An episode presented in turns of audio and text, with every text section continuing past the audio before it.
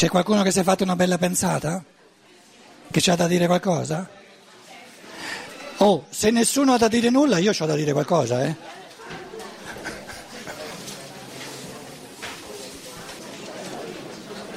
eh io ho da fare una domanda. Questa alla Nerini si traduce.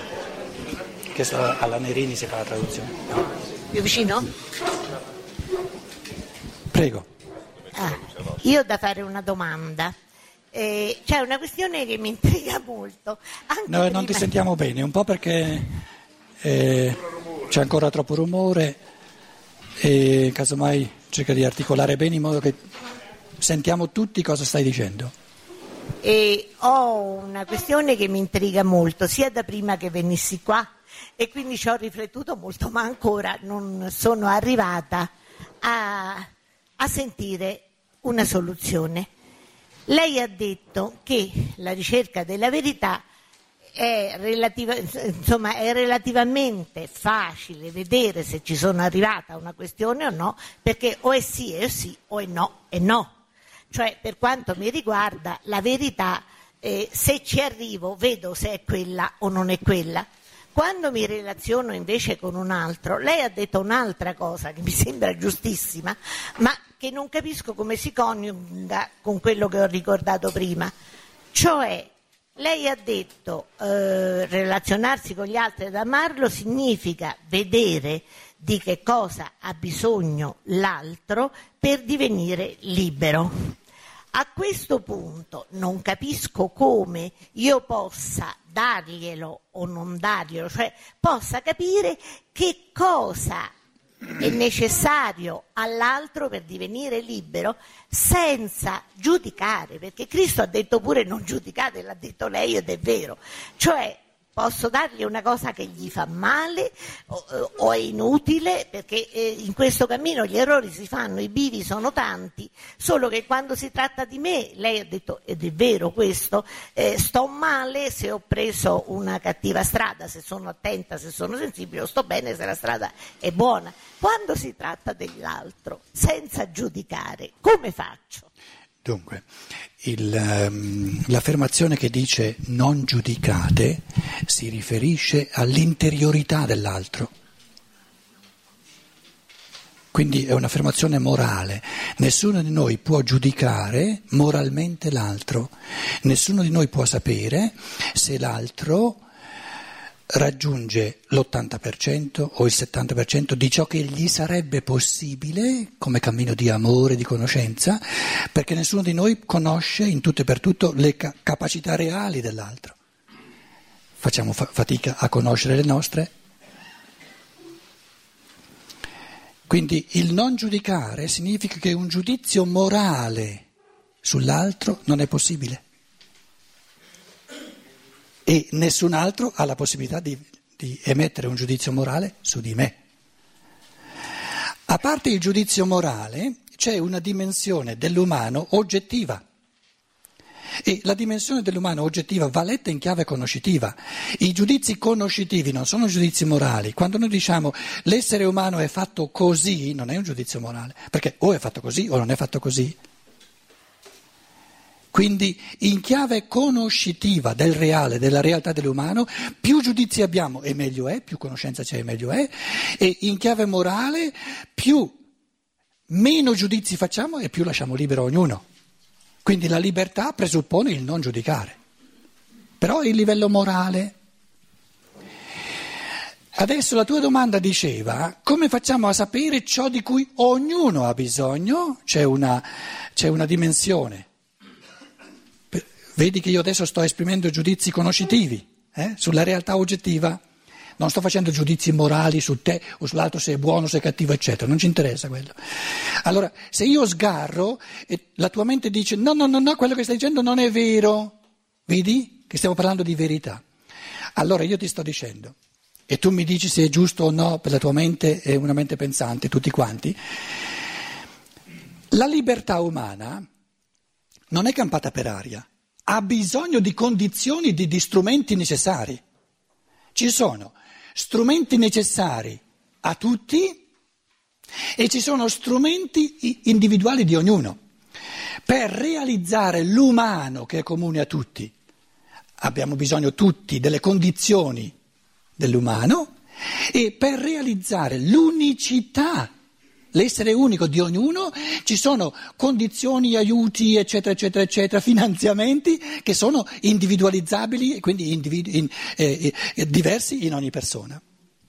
Allora, torniamo alla tua domanda. Come faccio a sapere ciò di cui l'altro ha bisogno? Prima di tutto guarda a ciò di cui tutti abbiamo bisogno. Se fai fatica a, a, se uno fa fatica a, a vedere qualcosa di cui tutti hanno bisogno, vi do subito un esempio, abbiamo tutti bisogno di mangiare, mi risulta. C'è qualcuno che può campare sulla terra in spirito incarnato senza mangiare? Allora, il bisogno di mangiare eh, è detto in generale, perché quindi abbiamo bisogno di un corpo sano come strumento per un cammino di pensiero è un cammino di amore. Questo strumento sano, sì, è detto, è detto in un attimo uno strumento sano, però prendiamo il mangiare adesso, c'è modo e modo di mangiare. C'è un modo di mangiare che ti dà sì e no, ti permette di vivacchiare, però con un corpo che magari è deboluccio o che, o che si co, co, indulge, in, eh, però non ti dà lo strumento eh, migliore co, come, come strutturazione del cervello, come tipo di peso, che non deve essere troppo, troppo, troppo in su né, né troppo in giù, no? A quel punto lì c'è tutto un cammino di conoscenza in cui siamo tutti, dove, dove eh, come dire, la nostra esperienza, mettiamo in comune la nostra esperienza, arriviamo anche a, rispetto al mangiare, alla nutrizione, a capire che in ogni cosa umana possiamo peccare per eccesso e per carenza.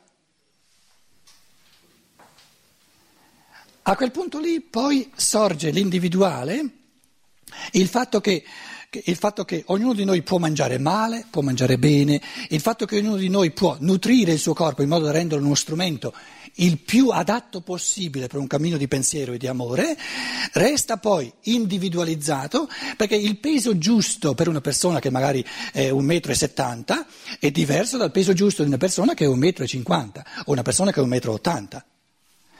Ora, quando una persona dice per me il peso giusto del mio corpo, che mi sento a casa mia in questo corpo, che non lo noto, quando, quando è che un corpo è sano? Quando non lo si nota e si gode, così come uno strumento musicale è sano quando io non lo noto, godo la musica. Nel momento in cui una corda eh, eh, o non va più bene oppure si spacca, sono costretto a concentrare l'attenzione sullo strumento. La malattia è il fatto che siamo costretti a notare il corpo. E quindi non siamo più in grado di godere ciò per cui il corpo è uno strumento, che sono le melodie del pensiero, le melodie de, dell'amore, le melodie de, de, de, de, dell'agire nel mondo e di, di, di favorire eh, l'umano. Quindi il corpo è sano al massimo, quando al massimo non si nota neanche di averlo. Un tipo di nutrizione che porta il corpo a questo...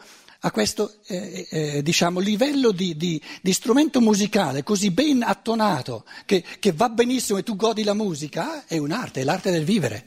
Lì si possono far sbagli, possiamo insieme vedere questo tipo di nutrizione eh, va bene, questo tipo di nutrizione è meglio, eccetera, magari un po' meno di pasta, un po' più di cereali. Tutto questo cammino, che cammino è? È un cammino conoscitivo di lettura della natura umana, che è, ha elementi comuni a tutti ed elementi poi diversi in ognuno, perché il peso giusto per una persona è sbagliato per un'altra persona. E in fondo ciò che veramente fa bene a un organismo lo deve dire la persona che lo mangia, la, la, la cosa, perché se lo stomaco, se già il palato e poi lo stomaco dice no, no, no, no, no, eh, bisogna, bisogna eh, come dire, affidarsi un po' anche alla, alla saggezza dell'organismo stesso, che è un frammento di, di creazione divina. Però è un conto se io uso il corpo per autogodimento, è un conto se io uso il corpo come strumento per un cammino di pensiero e di amore.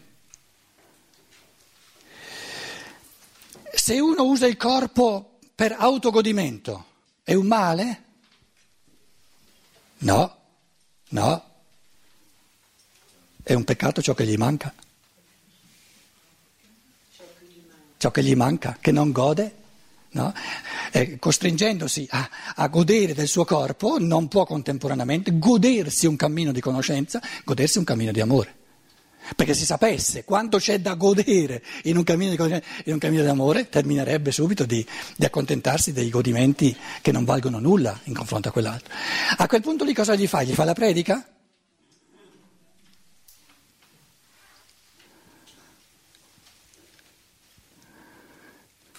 Eh, la, la pera che è ancora bella pallidina, non serve a nulla che gli fai la predica.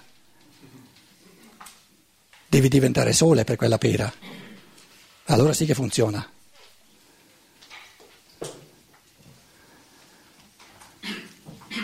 Allora matura.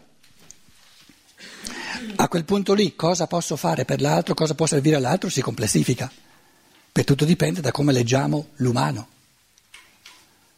da come lo interpretiamo.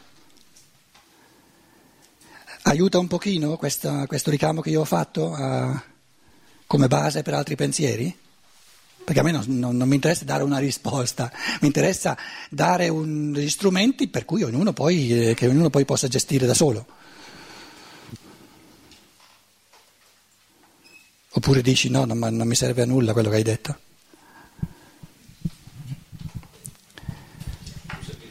Quando si tratta di eh, capire l'individualità dell'altro, anche lì io posso, se siamo simili, applico quello che ho applicato per me, ma anche lì decido che all'altro serve quello che è servito a me. È, la, è lì che forse devo rifletterci, ma ancora il dubbio resta. Ecco, allora a questo punto qui, no? Adesso tu hai focalizzato la domanda ehm, in un aspetto ben preciso. Se fosse possibile per me capire un'altra individualità fino in fondo, non sarebbe un'altra individualità, perché capire significa diventare uno. Il mistero dell'amore sta nel fatto che io l'altro lo posso soltanto amare, perché se lo potessi capire fino in fondo sarei io lui. Quindi lui deve dire che cosa gli serve, lui deve dire cosa, chi è, lui deve dire cosa che fare. Io lo posso soltanto amare e, e devo tenermi a quello che lui mi dice. Fa degli sbagli lui eh, nella sua interpretazione del suo essere e io non ne faccio? Chi non ne fa? Quindi l'altra individualità è un mistero di amore, non di gestibilità conoscitiva in tutto e per tutto, altrimenti non sarebbe un altro. E proprio questo è l'amore, l'alterità dell'altro, che è la ricchezza dell'umano. Perché se tutto fosse fagocitabile a livello conoscitivo, non ci sarebbe ricchezza, non ci sarebbe alterità. Allora il polmone sarebbe il cuore, il cuore sarebbe il cervello. L'altro per me, l'altro essere umano è un mistero d'amore, di fronte al quale io mi inginocchio in adorazione, perché è il sacro in assoluto. Beccaria che cosa dice? Io condanno l'azione che ha fatto l'individuo, ma non posso condannare quello che l'altro dona. Devi prendere il microfono. Ha citato il Beccaria.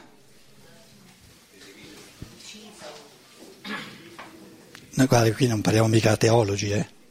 Con me te la salvi un pochino, perché alcuni rimasugli degli studi fatti, lascia a parte il Beccaria, parla di esseri umani. La differenza tra... Sì, lo diceva già Agostino. Va bene.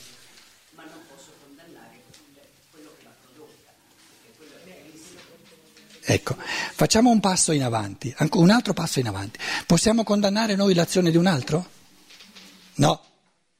Possiamo soltanto constatare che gli effetti di questa azione sono nocivi, ma che l'azione in sé per sé sia nociva non lo possiamo dire.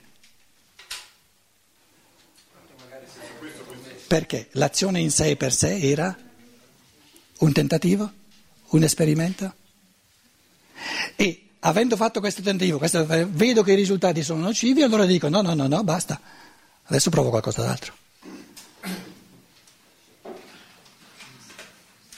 Quindi cosa c'è da condannare? No, nulla, nulla, nulla. Dove condanna il Cristo? Il Cristo propone, non condanna.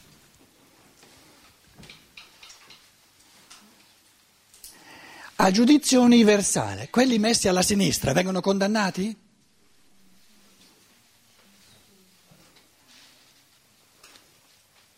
Gli si dà la possibilità di vedere tutto ciò che hanno omesso. C'era fame di io, io avevo fame, c'era fame di, di, di io, amante e pensante, e tu non l'hai nutrito l'io, non gli hai dato da mangiare. C'era sete di io nell'umanità, tu non gli hai dato da bere. E loro adesso si rendono conto di tutto l'umano che hanno omesso. È una condanna? Questa autoconoscenza è una benedizione, è la premessa per evoluzioni successive. L'amore non condanna. È assurdo. Abbiamo una religione tef, trita, piena di moralismi, ma è assurdo che l'amore condanni, non sarebbe amore.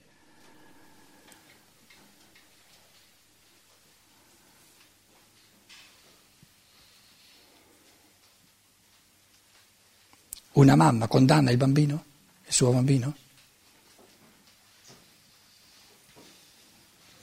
Anche quando si fa male o fa male agli altri? No, non lo condanna mai. Ucciderebbe se stessa come madre se lo condannasse.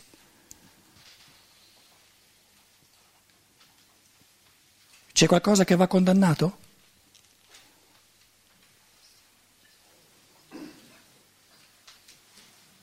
No? Beh, davanti a fatti gravissimi ci si pone un po' la questione. La madre uccide il figlio. Eh, eh.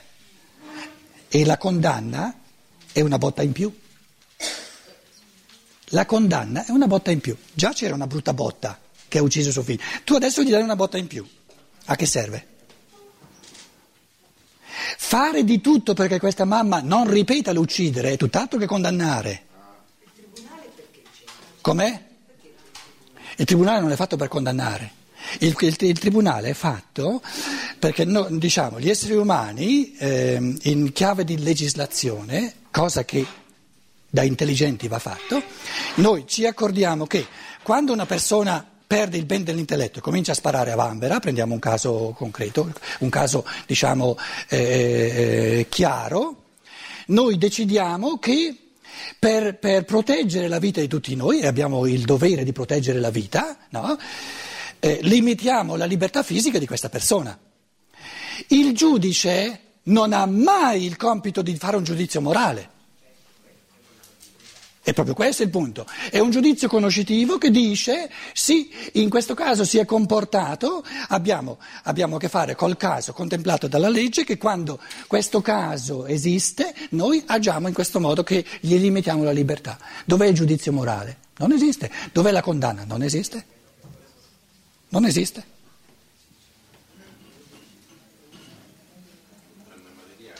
Com'è? Non è una condanna. No, no, è una misura, è una, è una misura di sicurezza, è un, un, come dire, un modo di trattare questa persona che abbiamo concordato insieme. No, ma scherziamo, è una, un'autoprotezione. È un'autoprotezione.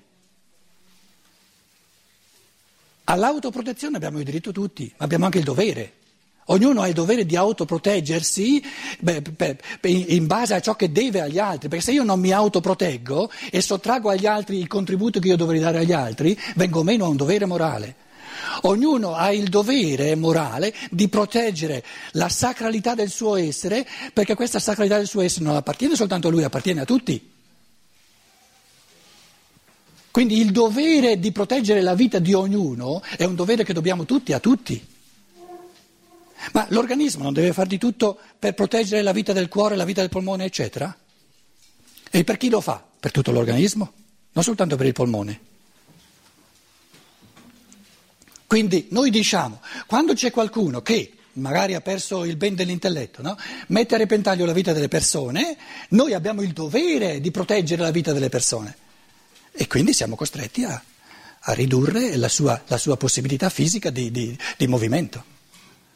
Ma non come condanna a lui, ma come, come salvaguardia di ciò che è più prezioso nell'umanità, che è la vita di ognuno. Perché senza la vita,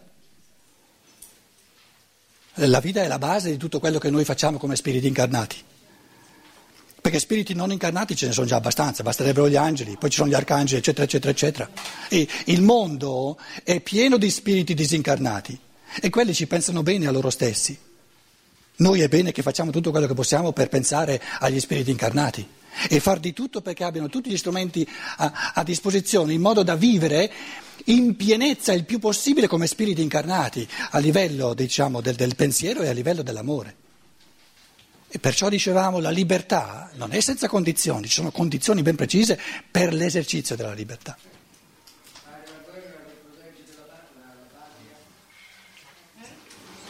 Fare la guerra per proteggere la patria.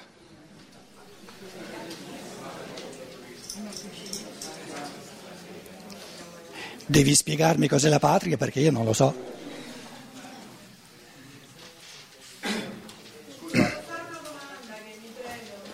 Far la guerra per proteggere la, la, la, la, la, la, la patria, lo metto in chiave un po', significa ammazzare un gruppo di persone per proteggere un altro gruppo di persone, significa, è, è altrettanto intelligente quanto ammazzare un gruppo di, or- di organi per proteggere un altro gruppo di organi. È, è assurdità assoluta, no? Mi scusi se rifaccio di nuovo la stessa domanda. Per me, io conosco soltanto una patria. Ma veramente, mica soltanto come teoria. E ce n'è una sola. E questa patria si chiama l'umanità. Allora. Altre patrie non esistono.